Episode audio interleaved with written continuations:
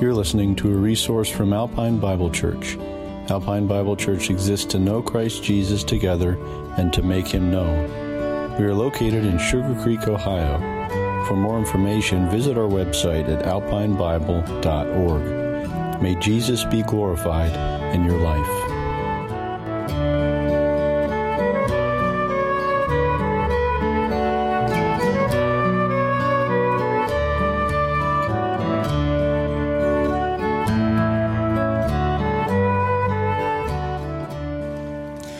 Well, good morning again, church. It's good to be with you here this morning. We do come and continue to worship as we come underneath the authority of God's Word. That's why we're here. We want God to speak to us, we want to hear from Him. And so uh, I'm going to pray and uh, pray, ask that you would pray with me as we just ask the Lord to meet us here in His Word. Heavenly Father, thank you for our time this morning, songs that we've sung. Thank you, Lord, that you've given us just such a wonderful gift of music that we might express to you through song together our love for you, but more importantly, your love for us in Christ, even as we sung about this morning. Lord, as we open your word together, we ask that you would come and speak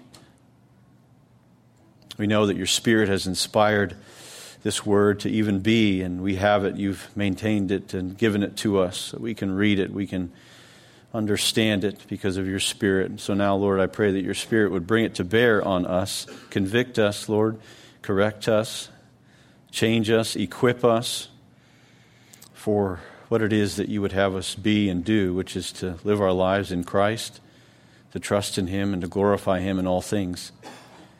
That's what we want to do this morning, Lord, that the name of Christ would be glorified here and in our hearts and as we leave here. So, Lord, I ask that you would do that. Thank you again for this morning, and we ask all this in Jesus' name and for his glory. Amen. Last week we began this series uh, titled In Christ. And I talked about how we often uh, look, or rather think about our Christian lives as something uh, in, in, relation to, you know, is Jesus in my life? Is Jesus in your life? Where is he at? Can I see him? That's important. But the Bible talks often about us being in Christ, that the most important thing seems to be that do we have a share in the life of Christ. And we've started off really looking at do first, do we have a share in the death of Christ? Because we have no share in the life of Christ if we don't have a share in his death. Paul uses this little phrase in Christ 164 times in all of his letters. So it's obviously rather important in the New Testament, this understanding of being in Christ. And I have titled these first two, uh, In Christ You're Dead. And that sounds like a clever title uh, doesn't it? But uh, the, the point is, last week we talked about being dead to the law. That in Christ we are dead to the law. We had to die to uh, the law as the means of our justification. It never was intended for that, but we can be tempted to think that obedience to the law merits us righteousness. But that uh, Paul made abundantly clear in Galatians 2, as we were there last week, that obedience to the law does not merit us righteousness before God because we cannot keep the law. And as we try to keep the law, we simply find that we cannot, and therefore we are crushed by it. It does not bring life. The law is holy, righteous, and good, as Paul says, but it was never meant to bring life. The only thing that can bring us life, as we talked about last week, was, is faith and trust in Christ. And so we have to die to the law through faith and trust in Christ in order that we might live in him. But there's more to this dying. See, I talked last week as well about just believing in the fact that Jesus died is not enough. There has to be something where we can say, ah, yes, I believe that Jesus Christ died and was buried and rose again, but Um, tied on to that and a part of that is believing along with Paul that we can say, Galatians 2.20, I have been crucified with Christ, that my or rather, Christ's death somehow has a connection to me through faith, and I was there in some way It's hard for who can understand that. It's hard for us to wrap our minds around such an abstract concept. Nevertheless, it's what the Lord's Word tells us that in faith and trust in Christ, we can say, I have been crucified with Christ. And that's a necessity, that's a must. We, our, our old self, as we'll find in our text today, must die. And today we're going to now continue in thinking about the death of Christ and our participation in it and what that earns for us. We'll find two things that it uh, earns for us uh, our death to sin and our death to death itself. And we'll find out how that makes any sense as we jump into our text this morning. Romans 6 is where we're at. And I'm going to jump in at verse 1. Paul says, What shall we say then? Are we to continue in sin that grace may abound? By no means. How can we who died to sin still live in it? Do you not know that all of us who have been baptized into Christ Jesus were baptized into his death? We were buried, therefore, with him by baptism into death, in order that just as Christ was raised from the dead by the glory of the Father, we too might walk in newness of life. For if we have been united with him in a death like his, we shall certainly be united with him in a resurrection like his. We know that our old self was crucified with him in order that the body of sin might be brought to nothing, so that we would no longer be enslaved to sin. For one who has died has been set free from sin. Now, if we have died with Christ, we believe that we will also live with him. We know that Christ, being raised from the dead, will never die again. Death no longer has dominion over him. For the death he died, he died to sin once for all. But the life he lives, he lives to God. So you also must consider yourselves dead to sin and alive to God in Christ Jesus. Let not sin therefore reign in your mortal body to make you obey its passions. Do not present your members to sin as instruments for unrighteousness, but present yourselves to God as those who have been brought from death to life, and your members to God as instruments for righteousness. For sin will have no dominion over you, since you are not under law, but under grace. This is God's Word. There's a man named William Perkins. He was born in 1558 in England. It was the same year that Elizabeth assumed the throne of England. And uh, she brought England back to being a Protestant nation after her uh, rather angry sister Mary uh, was not a Protestant.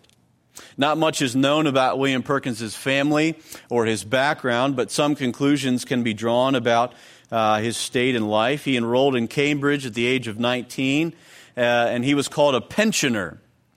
Someone that was called a pensioner at that time who was enrolled in college basically means that his family paid his way through college. They had enough means to be able to pay his way through. He was not on the lower end where uh, it was paid for him, but he was not on the higher end where it was also paid for him. He was in the middle. His family had means enough to pay for it. So he's enrolled at Cambridge at the age of 19. He's a rather intelligent man. But upon his arrival at Cambridge, his life sounds like that of far too many 19 year old college students. One biographer said, The wildfire of his youth began to break out. He was entirely void of any interest in spiritual matters and seemed wholly given to drunkenness and other vices. There's a story that lives on regarding Perkins's life at the time. It goes like this As he was walking in the skirts of the town while he's a student there at Cambridge, he heard a woman say to her young child that was being rather out of control, She said, Hold your tongue or I will give you to drunken Perkins over yonder. It was around this time he became convicted of his sins and was converted to faith in Christ. He poured himself into his studies and within seven years completed both his bachelor's and master's degrees, was ordained to the ministry, and was appointed as the pastor of the church right across the street from his college there at Cambridge. He was also a professor there at the college. Before he began, though, preaching in his church, one of the first places Perkins went to preach after his ordination was the local jail at Cambridge Castle. There's this wonderful story of Perkins walking with the man on his way to the gallows the day of his execution. And Perkins looked at him and he felt like the man looked half dead. Well, he was almost fully dead. He's on his way to the gallows. But Perkins began talking with him. If you've ever seen a movie or a show where uh, these sort of executions happen, uh, you, you, know sort of the scene, the crowd's all gathered around there, and Perkins seems to be at least close enough to where the prisoners walk up onto the gallows, and he is looking at the man, and he begins to talk with the man as he walks up. And Perkins said to the man, What is the matter with you? this guy's about to be hung. That's what's the matter with him. He says, What's the matter with you? Are you afraid of death? The prisoner confessed that he was less afraid of death and more afraid of what would follow.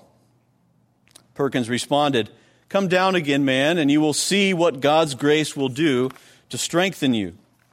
The prisoner agreed, and Perkins kneeled together with the man and prayed with him. Perkins offered, it says, such an effectual prayer in confessions of sins as made the poor prisoner burst out into abundance of tears. Convinced the prisoner was brought low enough, even to hell's gates, he said, Perkins showed him the freeness of the gospel. The prisoner's eyes were opened to see how the black lines, this is a wonderful quote, the prisoner's eyes were open to see how the black lines of all his sins were crossed and canceled with the red lines of his crucified Savior's precious blood. So graciously applying it to his wounded conscience as made him break out into new showers of tears for joy of the inward consolation which he found. The prisoner climbed cheerfully up the ladder, testified to the crowd of salvation in Christ's blood, and bore his death with patience as if he actually saw himself delivered from the hell which he feared before, and heaven opened for the receiving of his soul to the great rejoicing of those that were gathered there. What a wonderful story. Perkins is someone who is pulled out of a life of sin, perhaps even from that story of the woman saying, I'll give you over to drunken Perkins if you don't behave. The shame of that, perhaps, the conviction of that, led him to profess faith in Christ. And it's owing only to the grace of God that such a man as Perkins, who was known for the way he lived prior, would radically become changed and furthermore a preacher of the amazing grace that saved him. And he was so quick to want to share it with everyone around him, even such a man as was headed towards his execution. Perkins understood what it meant to be dead to sin and dead to death itself. He's telling the man, What are you afraid of? Are you afraid of death? And that is precisely what we see in our text today this very heartbeat of the power of being dead to sin and dead to death. How can we stand over the graveside of a believer and read Paul's words, O death, where is your sting? How can that sounds crazy, doesn't it? Because some, I'm, I'm assuming, that are standing around there are wondering, how can you say there's no sting? But the Christian understands death. Yeah, it's, it's dreadfully painful. It hurts to lose those that we love. But there's no sting in death for the Christian. There's no need to fear death as the Christian. We can look squarely into the eyes of death, and it's no longer something that we need to fear. And that's not because we're just hopefully optimistic, it's because of what Christ has done. Preceding uh, chapter 6, Paul, we're jumping right in the middle of Paul's uh, uh, logic here and everything that he's unpacking for the church in Rome. But in Romans chapter 5, wonderful beginning to Romans chapter 5, talking about justification through faith, which we talked about last week in Galatians 2. You find a lot of similarities, by the way, between Galatians and Romans. He wrote Galatians first, Romans later. It's almost as if Galatians was his workshop to work things out, and he expounded on it more in Romans. Nevertheless, Romans chapter 5, towards the end of the chapter, starting at verse 12, all the way down to the end of the chapter, Paul walks through this whole um, understanding of death in Adam and life in Christ, or that all humanity is in Adam until they are in Christ. And in Adam comes sin and death, destruction, the fall, all kinds of terrible things. In Christ comes the redemption of all those things. And that's Paul's points, really, as he walks through. And Spurgeon does a great job, as normally he does, in concluding verses 12 through 21. I contemplated going through it, but I simply don't have the time. So we'll let Spurgeon tell us what uh, he has to say about this. Spurgeon says, We, as Adam's offspring, were heavy losers by the offense of our first father, that is, Adam, the head of our human race.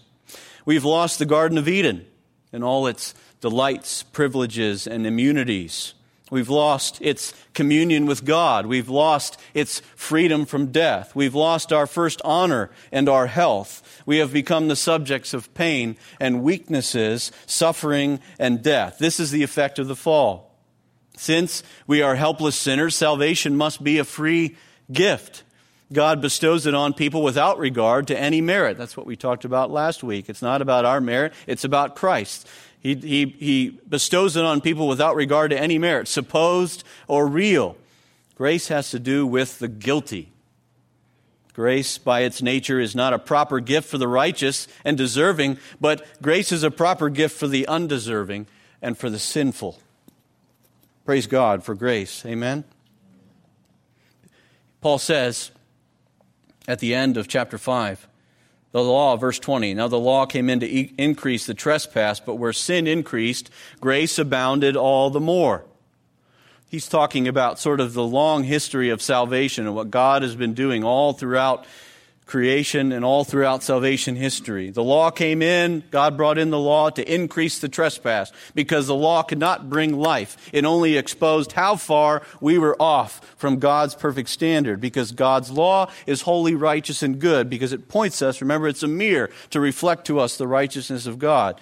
But where sin increased, grace abounded all the more. And God the Father sent Christ.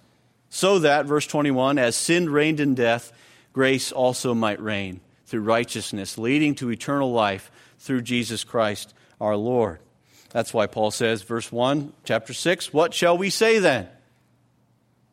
Are we to continue in sin that grace may abound? Why does he say that? He's talking about verse 20. The law came in to increase the trespass, but where sin increased, grace abounded all the more. The danger is we might read chapter 5, verse 20, and think, is that God saying that so, is, is that how God works in my individual life? Sin increases a bunch, and then he brings a bunch of grace, and it's all grace, and that's great. No.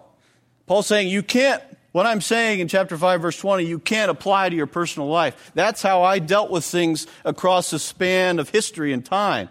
I brought in the law, and sin increased. And then I gave grace by giving my son. I'm not saying that you sin a bunch and then just wait on my grace. That's what he's saying.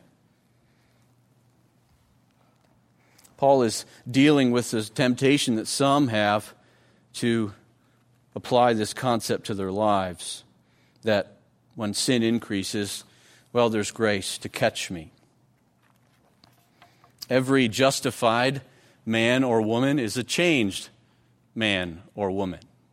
If you are justified, if you are declared righteous by the Lord, you are a changed person. The old has passed, the new has come. You're a new creation. Something is different about you. And so that's why there's no category for the, in the Bible to understand, well, I'm a Christian, but I'm not acting like it. That simply doesn't exist as a category. We might fool ourselves into thinking that it is because we are experts at justifying everything that we do. But it simply isn't a category to God. There isn't a, I'm kind of in, I'm kind of out. If you're justified, if you have put your faith and trust in Jesus Christ, you are a changed person. Doesn't mean you're a perfect person, you're a changed person. Your life is now headed on a trajectory towards the Lord, towards obedience, towards putting sin to death. You're growing in hatred of your sin and growing in, in, in delight and pleasure in Christ.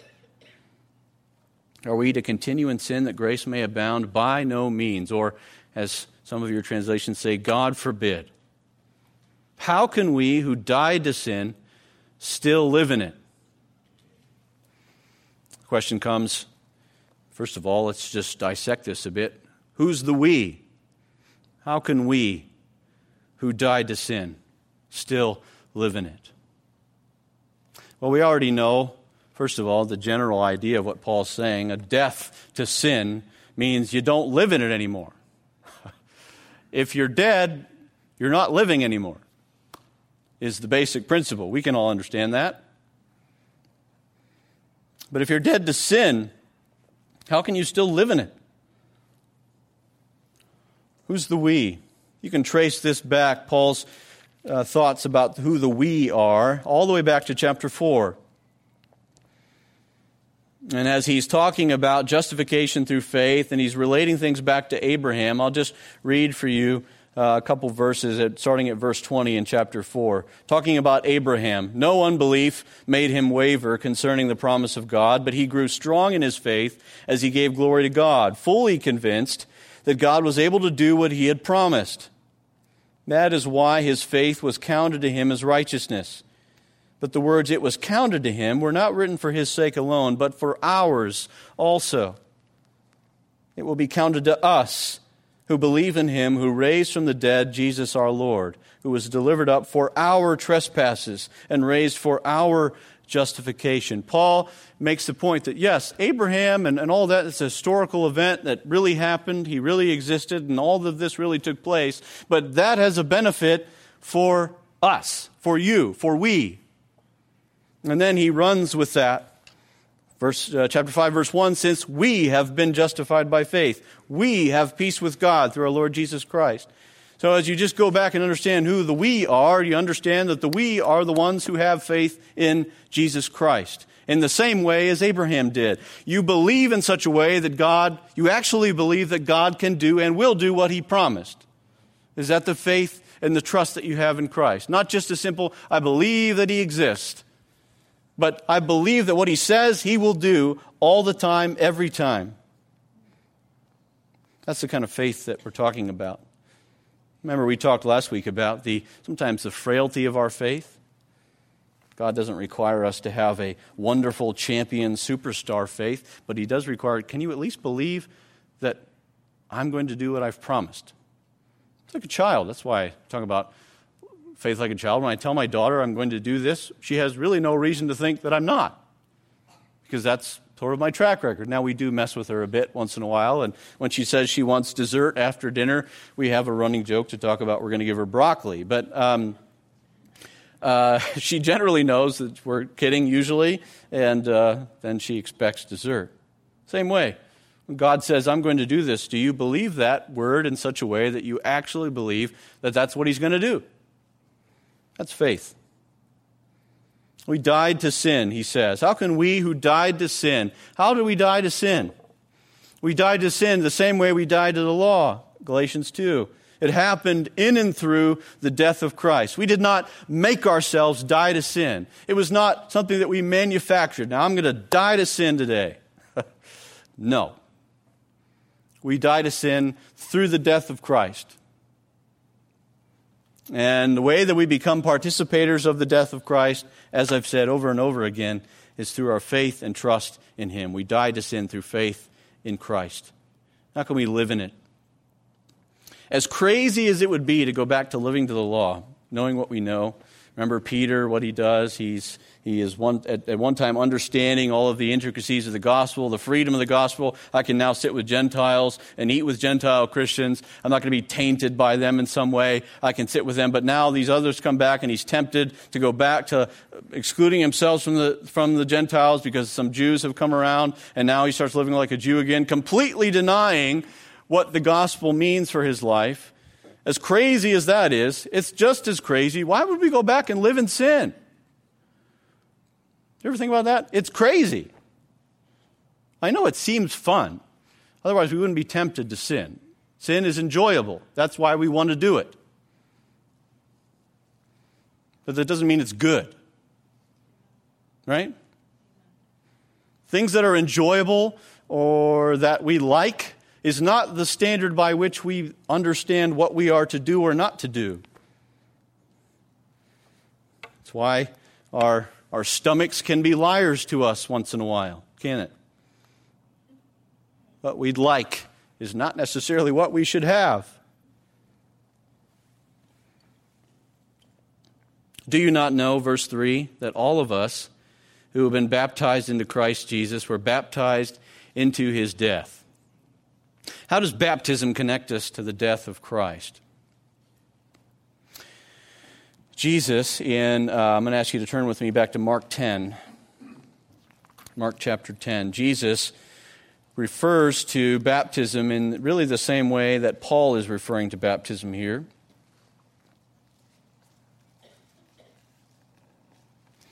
Paul does it elsewhere in 1 Corinthians and, as well. But Jesus here in Mark 10, after James and John come to him and say, we want you to do for us whatever we ask of you. I'm in verse uh, 38 of Mark 10. And he said to them, What do you want me to do for you now? And they said to him, Grant us to sit one at your right hand, one at your left, in your glory. And then verse 38, Jesus said to them, You do not know what you're asking. Are you able to drink the cup that I drink, or to be baptized with the baptism with which I am baptized? Now, if we just take a minute and pause and think about the storyline, Jesus has long ago been baptized by John the Baptist. There was no pre crucifixion baptism. He's not talking about a baptism, a tank, right? Outside of the, the cross that he's going to hop into before he gets on the cross. So he must be talking about something else. Jesus said to them, or they said to him, We are able. Verse 39 Jesus said to them, The cup that I drink, you will drink, and with the baptism with which I am baptized, you will be baptized. But to sit on my right hand or my left is not mine to grant, but is for those for whom it has been prepared. Jesus is referring to baptism in such a way that has to do with his, his death, his burial, and his resurrection. He talks about this. You can look in Luke 12, 50. It's the same story in Luke's account. Baptism in such a way as, uh, as what Paul is describing back in Romans 6 has to do with a connection with Jesus' death, burial, and resurrection. That's why he uses many of the words that he does in both the three uh, verses 3 and 4 of Romans 6. Do you not know that all of us who have been baptized into Christ Jesus were baptized into his death?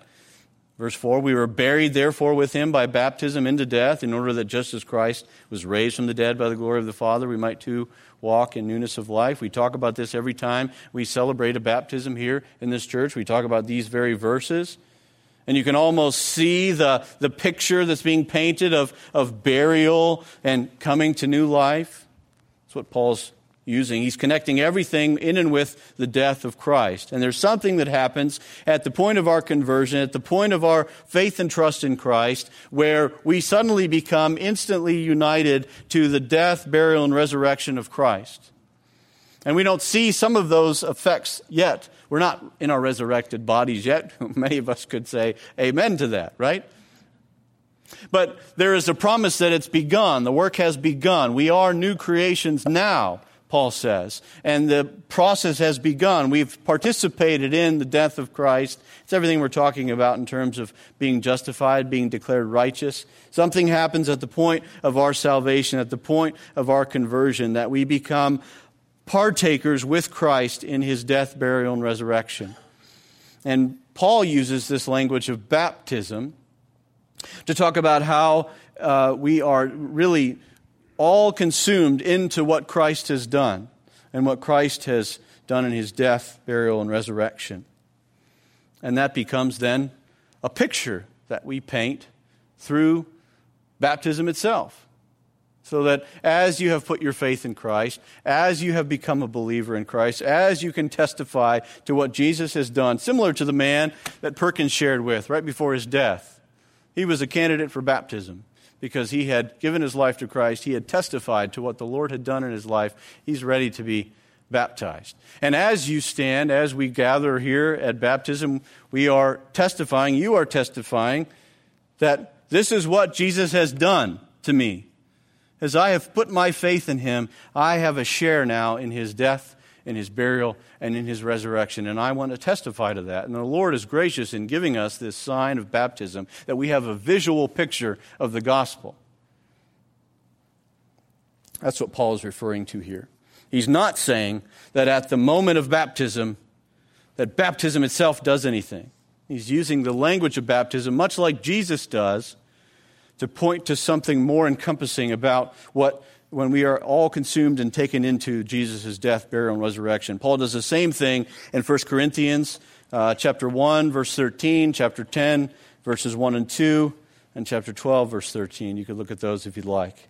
1 Corinthians 1, 10, and 12. So Paul talks about this sense of uh, participation in Jesus' death. Verse 4 We were buried, therefore, with him by baptism into death, in order that just as Christ was raised from the dead by the glory of the Father, we too might walk in newness of life. Notice all of the, the, the prepositions. You remember what those are? In, at, to, for, by. We were buried, therefore, with him by baptism into death, just as Christ was raised from the dead by the glory of the Father. If you read your Bible looking for prepositions, you can learn an awful lot about what's being said. Because they're all intentional. Every single with, at, by, to, for, from, uh, or whatever else you'd like to add to that is intentional because every word is inspired by the Holy Spirit and intentional to tell us something about what God is saying. It's not just, well, here's some words. God doesn't speak that way. Uh, we are buried, therefore, with him. What a thought. Who can, just think about. Who can, under, who can grasp a hold of that? We were buried, therefore. Why well, wasn't there? But that's true. There's something spiritual, something beyond what we can wrap our heads around. Uh, this, this mystery that Paul often talks about of our faith. This, this sense of the, the, just the wonder and the majesty of what the Lord does in and through the gospel. That we come up to a point where we can get it, but we go, oh, there's so much more. And if I wanted to keep going, it just gets deeper and deeper. It's a stupid illustration, but um, I've always loved cereal. And uh, my grandparents, you know, God love you, grandparents, you don't usually have fun cereals at your house. You know, you don't usually have Cookie Crisp or Captain Crunch. You know, you got Mueslix or uh, All Bran or uh, Grape Nuts. my, my grandpa always loved uh, grape nuts. And I remember wanting cereal there, oftentimes when I'd spend the night over the weekends and stuff. And grape nuts are these interesting things where you, you get the bowl of grape nuts, and really all you see is milk. And there's just a little bit of crowning of a little bit of grape nuts.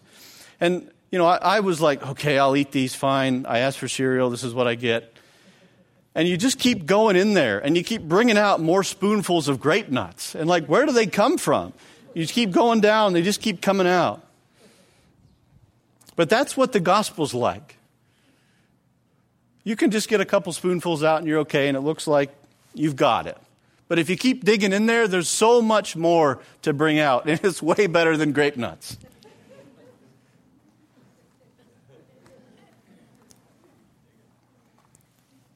Thankfully.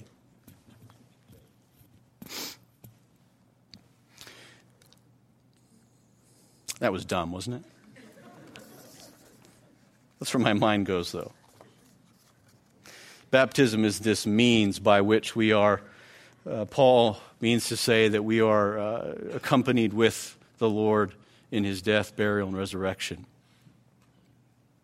You may have heard of Augustine, often called one of the church fathers. He was the bishop of Hippo. To my knowledge, there weren't any hippos there, uh, but he was there in North Africa and he was baptized on April 21st, uh, April 24th, the year 387. And he recounts his baptism along with his, one of his good friends at the time.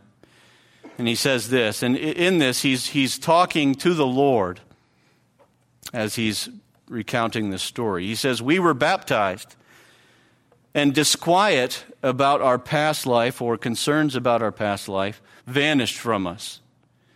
During those days, I found an insatiable and amazing delight in considering the profundity of your purpose, talking to God, and considering how profound the purpose, your purpose was for the salvation of the human race. How I wept during your hymns and songs. I was deeply moved by the music of the sweet chants of your church. That sounds flowed into my ears and the truth was distilled into my heart. This caused the feelings of devotion to overflow. Tears ran, and it was good for me to have that experience. Augustine recounts something that after he'd put his faith in Christ, after he was converted, he was baptized with his friend, and he's saying that all that season of his life, he said he found an insatiable and amazing delight in considering the gospel as he thought more and more about it, as he sung about it, as he spent time in and with his peop- uh, God's people in the church, he just felt this, this overflow of, I, I want to dig deeper in this. I want to understand more about this. This is so wonderful. This is so profound. This is so good. And that's how he, I love how he explains it. Have you experienced that? Did you have a season, perhaps after your faith in Christ, where you just wanted to keep eating it up, digging deeper, understanding more about your Lord who has saved you graciously. Are you still that way? It's not just a season, is it? Sometimes we have to fight for that. Sometimes we, we don't feel like it. But we want to keep digging in. I want to know more, Lord, about your love for me. I want to know more about what you've done. I want to know more about you because I want to grow more to be like you. I want to become more like you. I want to love you more. I want to hate my sin more. I want to be, uh, I want this to be true for me ongoing every day in my life. I want to stand before you in glory. I want to be free from sin and death and weakness and sorrow. Is that true for you? Do you have that hunger that you keep? I, I want more, Lord. This is not some kind of spiritual feeling that you find out about watching Oprah. It's about digging into God's Word and understanding more and more about your Lord who loves you so much. Do you want that? Do you desire that? This is where you find it. There's no other place. You won't find it in your flower garden. You won't find it on a walk. You'll find it in His Word. You might think about those things while you're in your flower garden or on a walk or wherever else, but it's because you're thinking about Him in His Word. That's where you know and grow. It says He was raised, Christ was raised from the dead by the glory of the Father. In Romans 8, verse 11, he says that Jesus was raised by the Spirit from the dead. Tells us a little bit something about what we can think about the Spirit, the glory of the Father. Christ was raised from the dead by the glory of the Father. In Romans 8:11 he says the same spirit resides in you that raises Jesus from the dead. That same glory of the Father shone on all of your hearts if you're in Christ this morning and has done a work of newness in you. It's not complete yet. You have not seen the resurrection yet, but there's something about the resurrected life that's sort of begun in you and will be completed on the day that the Lord is appointed we too might walk in newness of life. Jesus walked in newness of life after he was raised from the dead. And so he says, just as Christ was raised from the dead by the glory of the Father, we too might walk in newness of life. Jesus was dead and then he was alive. And he's saying, Paul's saying, you need to live and walk in the same way in your Christian life. You died and now you live. You live this new life. There's something new that's happened in you. Live that way. Verse 5 For if we have been united with him in a death like his, we shall certainly be united with him in a resurrection like his. In, uh, don't have time to go there, but in Colossians 2, verse 12, and Ephesians 2, verse 6, Paul talks about the fact that we were raised with Christ, that the resurrection has begun, in a sense, in us already. But yet, what's he say here in verse 5? We shall be certainly united with him in a resurrection like his. Again, resurrection hasn't happened yet for us. It has for Christ. He's the first fruits. It's begun. We can look to him and understand a little bit more about what our resurrection life will be like. But the resurrection life in us has begun to some degree, as Paul says in Colossians 2 and Ephesians 2. It's started. It's happening. That's how the kingdom has already begun, but it's not yet. Same thing happens for us individually. We've been united with him in a death like his. We shall certainly be united with him in a resurrection like his. That is assurance. That is where our hope comes from. If I am in Christ now, I'm going to be in Christ then. That's the hope that propels us, that holds on to us. But we live in this tension, don't we? Because, gosh, it would be great if it was just done now. The experience of a believer in Jesus involves first having become righteous by God's grace through Jesus Christ our Lord, yet also awaiting the hope of righteousness. Galatians 5 5. The experience of a believer in Jesus involves having been raised to the new resurrection life, yet also awaiting being united with him in his resurrection. The verse we just read, Romans 6 5. The experience of a believer in Jesus involves having been crucified with Christ and so freed from sin, yet also needing to be urged, as we'll see here soon enough, we need to be urged to no longer be slaves to sin. So we're freed from sin, but we need to be told not to be slaves anymore. We're, we're raised with Christ, but we're not yet fully raised with Christ. We have died with Christ and been set free from sin, but we still feel it gripping us. We live in this tension.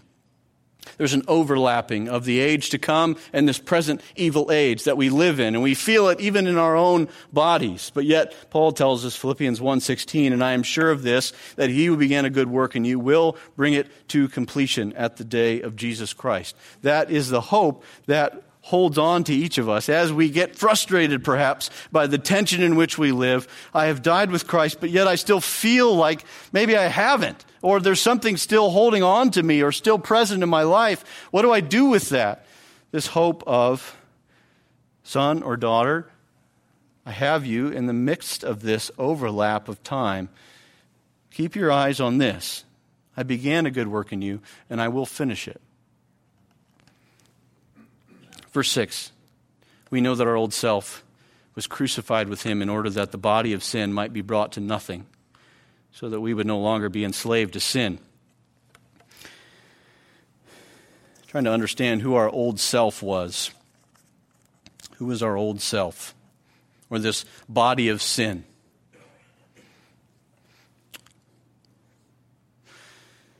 Best way to understand it is uh, before we knew Christ.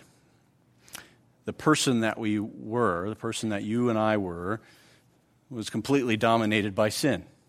Everything that we did, everything that we thought, everything that we felt, sin. Our motives, even if we did something good, our motives were sinful. Even if we said something good, our motives perhaps were sinful. Our hearts we were just fully living in a sense that we were, our hearts are deceitfully wicked, our minds are, are, are completely off. As Paul says earlier in Romans, we're basically insane apart from Christ. That's the old self. That's the body of sin. That's this, this existence that we had being completely dominated and controlled by sin. You know what that feels like. You remember that? You know it a lot better now, don't you, if you're in Christ? You didn't know it before. You're like the frog in the pot, right? Waiting for it to boil. You had no idea. But now you know. You look back and you think, gosh, I was so deep in that. We know that our old self was crucified with him. We, we continue to fight, though, with our old self, don't we? Paul tells us elsewhere to put on our new selves but our opponent that wants to creep back into our lives is dead. The person that we're fighting with, the old self, he's dead. So, how much of an opponent can he really be? He's dead. Our old self was crucified with him, with Christ, in order that the body of sin might be brought to nothing. This body of sin that was so mighty and so dominated by sin and so powerful, he's been brought to what? Nothing. Now, this is not just nice words to charge us up, this is true.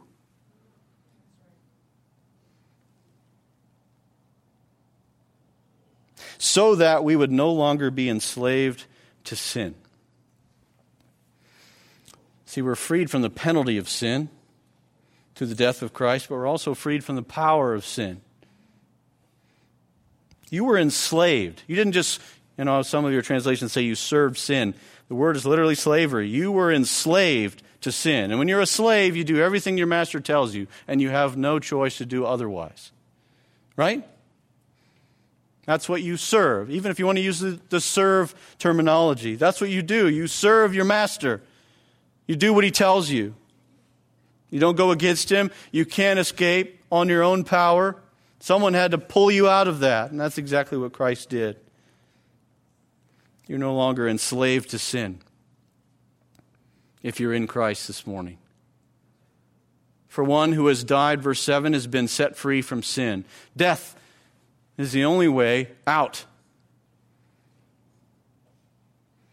I'm talking, I talked last week a little bit about our culture's obsession with death.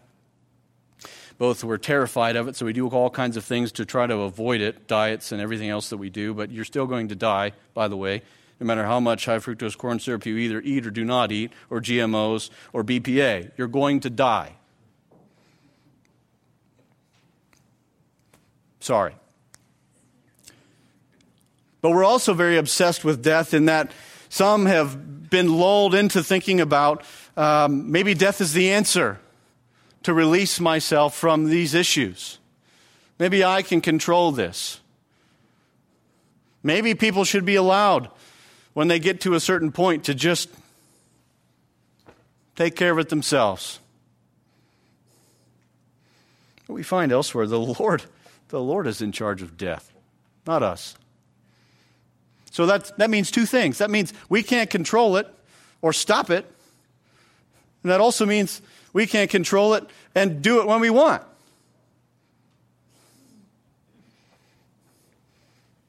For one who has died has been set free from sin. That death, that only the death of Christ, that is the only way out. It's not dying to self, it's being crucified with Christ. We've been set free from our slave master, sin. Since I've died, you're not my master anymore. I'm dead. You, you don't rule me anymore. And, and see how Paul sort of personifies or makes sin almost like he's, it's this thing. To be sure, we do commit sins, but sin has also wrecked all of creation, entered the world through Adam's sin dominates us. You need only to be a new parent for a little while to understand original sin. You didn't have to teach them to say no or to talk back or to be mean or to steal or to. You didn't have to teach them any of that. they just do it. Verse 8 Now, if we have died with Christ, we believe that we will also live with him. Paul's restating a bit of what he said in verse 5. But he says, We will also live with him. That's now, and that's on through into eternity. Your life, Paul says in Colossians 3, you've died and your life is now hidden with Christ in God. Your life now and in the future. Verse 9, we know that Christ, being raised from the dead, will never die again. Death no longer has dominion um, on him or over him. Since Christ is risen, he will never die again. He no longer death no longer has dominion over him. The word literally there for dominion is lordship. Death no longer has is is the lord over Christ. And if we're in Christ, what do you think that means for us? Death is no it, death is the last enemy that we deal with. But he uh, he's not our lord anymore the saving change a believer uh, experiences is as irreversible and unrepeatable as the death and resurrection of Christ. If you could pull yourself out of being united with Christ in his death, then you would. But you can't. You're united with him. You can't become ununited with him. You can break your communion with him through sin, through disobedience for a time, but you can't sever that union with him. If you're united with Him in, through faith, you're with Him. He says, right? If you're in my hand, you're not getting out. What a wonderful truth that is. And that's not based on us, that's because it's His hand. You're not leaving it. And so Christ's death, it's done. And your death, spiritually, eternally, it's done. Physically, yes, we're all going to die unless the Lord comes. But we need not to look at death in a way that we used to. Jesus says several different times to people, Mark 9, he says, and he said to them, Truly I say to you, there are some standing here who will not taste death until they see the kingdom of God after it has come with power. Luke 9, 27, but I tell you truly, there are some standing here who will not taste death until they see the kingdom of God. John 8, 51. Truly, truly, I say to you, if anyone keeps my word, he will never see death. This seeing death, this tasting death, there's a promise there hidden for the believer that how you and I experience death will not be like those who are not in Christ. If you've ever been with someone who's died knowing Christ, there's just something different about the way that they approach that. There's a hope, there's a peace that you can't even really describe. And if you've seen the other side of it, you know it all the more. You know, someone perhaps that has died without Christ, there's such a, perhaps a hopelessness, a darkness. But a believer can face death and know that on the other end of that last breath is the face of Christ.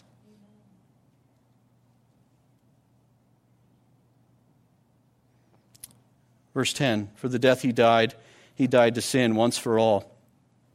But the life he lives, he lives to God. Jesus, and uh, Paul tells us in 2 Corinthians 5.21, he became sin. He did that once for all. He died for you, for your sin. You're included there in that all, once for all. He died once doesn't need to be repeated. It's happened one time. The life he lives, he lives to God. Therefore, if you are in him through faith, through trust, your life should be living, lived in the same way, living to God. Because God has you now. You're his son or daughter through faith in Christ. Verse 11. So you also must consider yourselves dead to sin and alive to God in Christ Jesus.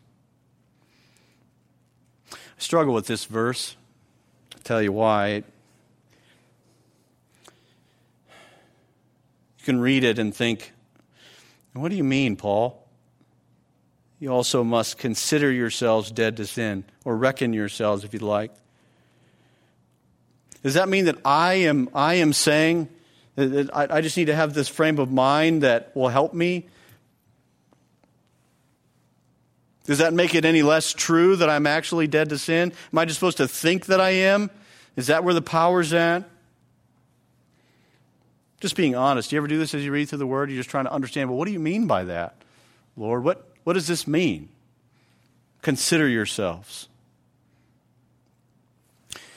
Back in Romans 4 and at verse 3,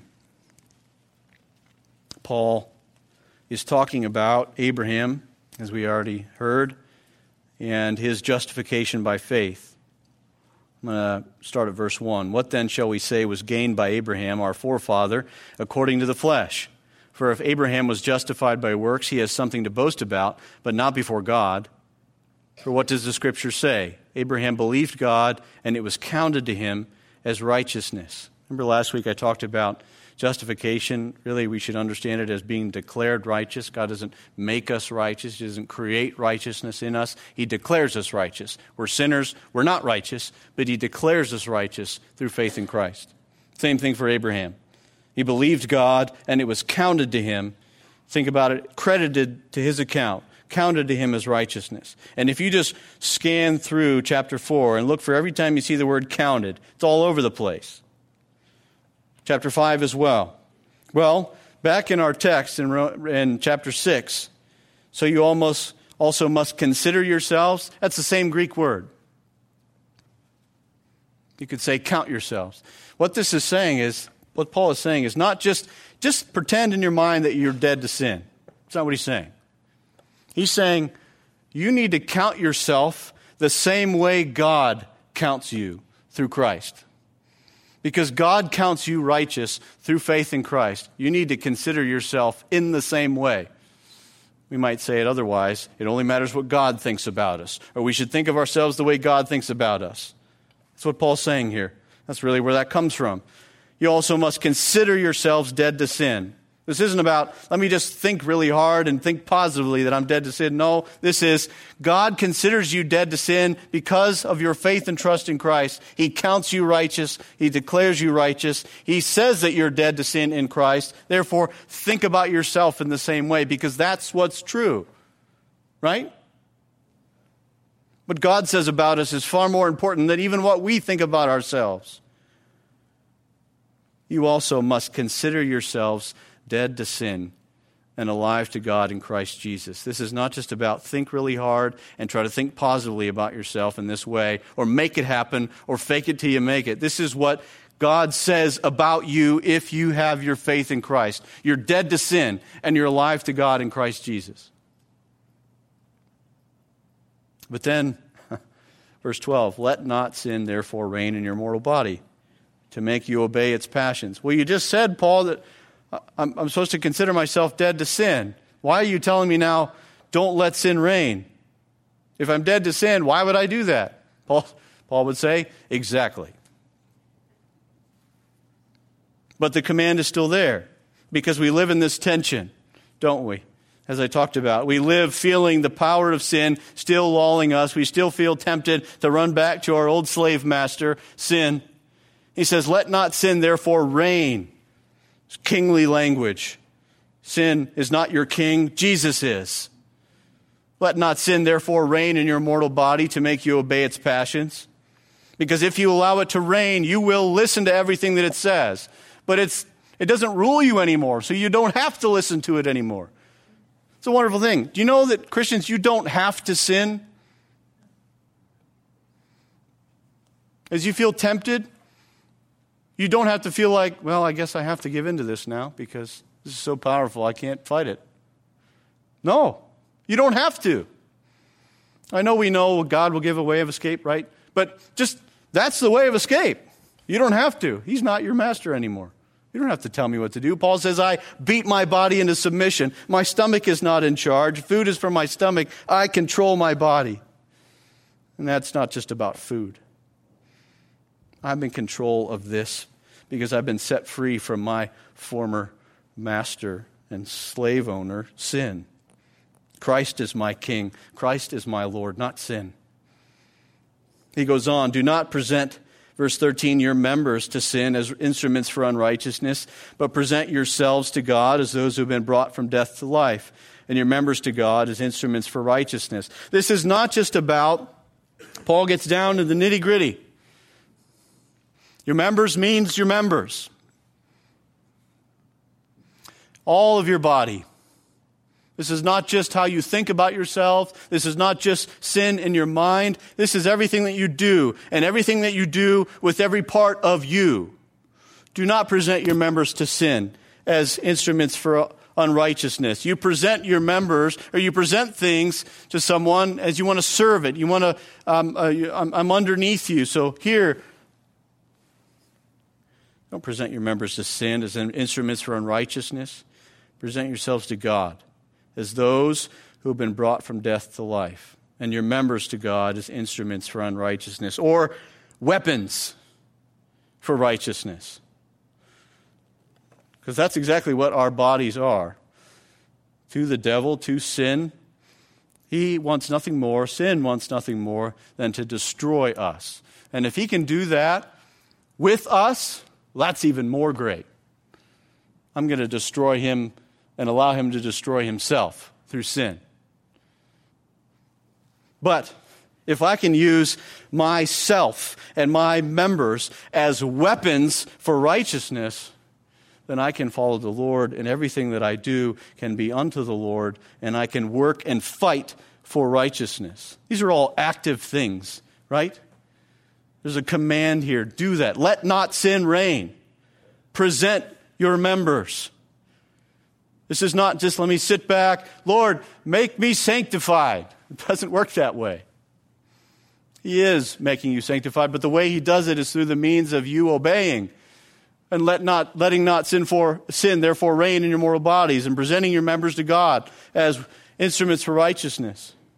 Verse 14 For sin will have no dominion over you, since you are not under law but under grace. Sin will have no lordship over you. Just as death has no lordship over Christ, sin will have no lordship over you. Neither will death because you are in Christ. And so all that Paul says in his commands even are all cased in these promises. Because if we just try to follow commands, we're just going back to the law. I just need to live and avoid sin. That won't get it. If you're starting to feel a little bit of conviction in your life, feeling like, boy, I'm living, I'm living completely disconnected from the Lord. I'm, i know I'm in sin. I know that the things that I'm doing are wrong. The ways that I'm thinking are wrong. The path for you is not to just try to stop sinning because you can't. The path for you is to put your faith in Christ.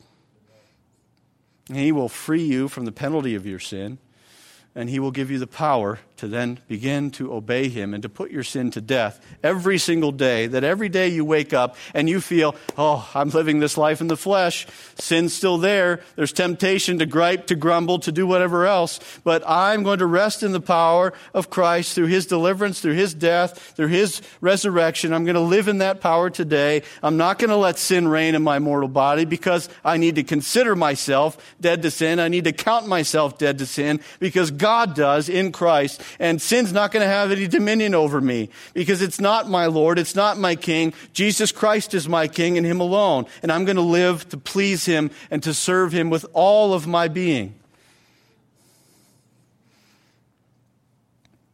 Love the Lord your God with all your heart, with all your soul, with all your mind, and all your strength. This is how we do that.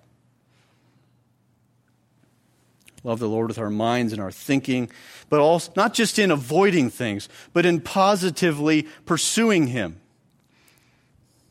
Sometimes we can get so caught up in thinking that my Christian life is just about, I, I need, to, I need to be careful that I don't do anything wrong. It should be more about, yes, okay, don't let sin reign. Amen. But pursue Christ. Grow in Christ. Grow in the grace and knowledge of Jesus Christ. You're not under law, but under grace. And we could run right back to verse 1, couldn't we? You hear grace and you go, oh, grace. Yeah, I love grace. Ah, are we to continue in sin that grace may abound? Nope. So our limits are always there for us. When we, when we get all excited about grace, I love grace, grace is so good, and we should love grace because grace is wonderful but it should not be a license for our sin. Sin will have no dominion over you. Remember what Paul said in Galatians 2 Christ is not the servant of sin. He didn't justify you so you would sin, justified you so you would live for Him, live to God. Going back to Perkins, William Perkins, he once drank deeply of sin, excelling in drunkenness. But after meeting Christ, one author said of him, that he drank Cambridge's library dry. He had a new thirst for God, for the Bible, and to learn about his Savior and Lord. That's what our life should be about. We once drunk deeply of the world and everything that it would give us. But we know that that leaves us empty and it leaves us miserable. I read a little snippet from a pastor that you would know if I mentioned him, I'm not going to, but he talked about he basically said that the consequences of our sin is far more punishment than actually what the Lord wants to punish the sin. That is categorically wrong. The consequences of our sin is punishment. Some of you know that, don't you? You've sinned and you live with the burden of those consequences. But I'm telling you, as bad as that is, it is nothing near how much the Lord hates sin. It's Not about how the Lord hates you. Jesus was not like the, the good cop that came in between you and the Father. It says, For God so loved the world. That's the Father, that he gave his only Son. The Father loves you. How do you know that? He gave his Son. Perkins understood that, and he stopped drinking deeply of sin and he started drinking deeply of Christ. A danger for us is to ignore or deny the power of sin. Wherever you're at this morning, if you don't know the Lord, or you're not really even sure why you drove through the snow to come here this morning, The problem for you perhaps is you don't yet understand the ugliness and the offense of sin.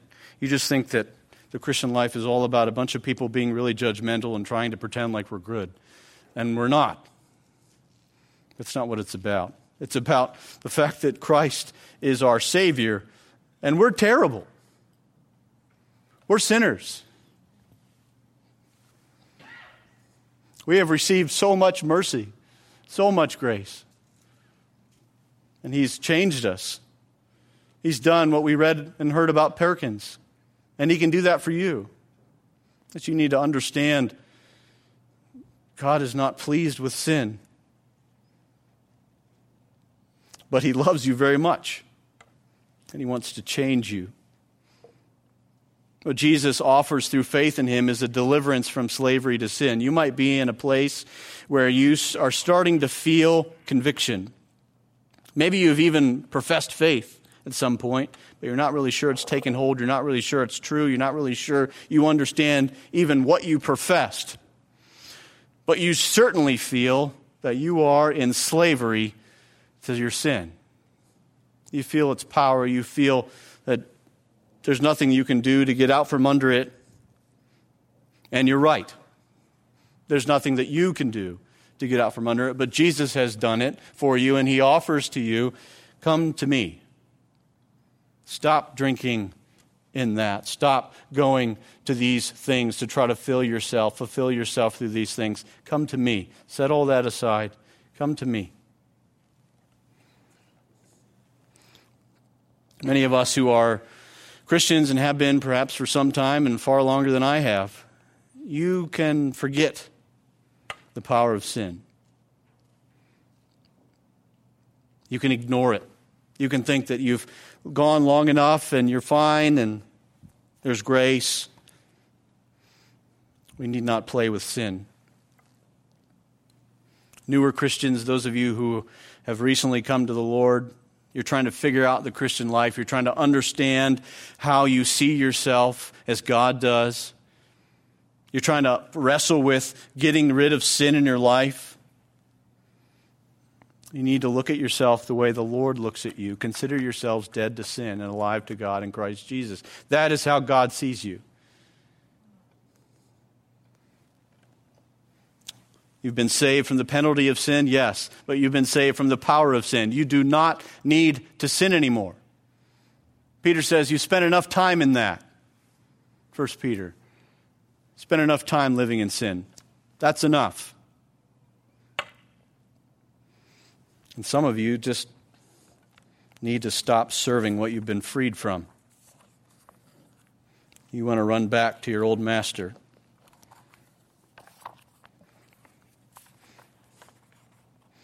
Perhaps you're missing. You know, I, I, I missed that before I became a Christian. I, I didn't get to indulge in that enough. I'd like to keep going in that. I'd like to run back to this because it's comfortable, or this is my functional Savior, whatever it is. You need to understand what you've been freed from. The Lord has freed you from sin. So live like that. Let's pray. Father, thank you for your word. Thank you that it's true always. I pray you take everything that's true that we've heard today and apply it to our hearts. Lord, I pray that this morning someone would hear your offer, your call to them, and respond. That they would stop trying to figure out their sin and manage their sin on their own and recognize that you have paid the penalty for it. You want them to come to you in faith, in humility, and just trust. And you're going to take it from there with them, Lord. You're going to call them to obedience, yes. You're going to call them to living with them, but they need to settle things with you right now, perhaps. Lord, I pray that they would take that step of just trust and faith in you. Those of us, Lord, who know you, May we be reminded that we need to consider ourselves the way you consider us in Christ. God, thank you for mercy and grace. May your hand be on us as we continue today and go out into the world this week. May we be ready to, like Perkins, tell others about what he's done and walk with others through difficult seasons and pointing them to Christ because, oh God, you've done such wonderful things in us. You've shown us so much grace. You've blessed us so abundantly. How can we not share that? Lord, thank you for loving us first, loving us best, and loving us so faithfully. We love you and pray all this in Jesus' name. Amen.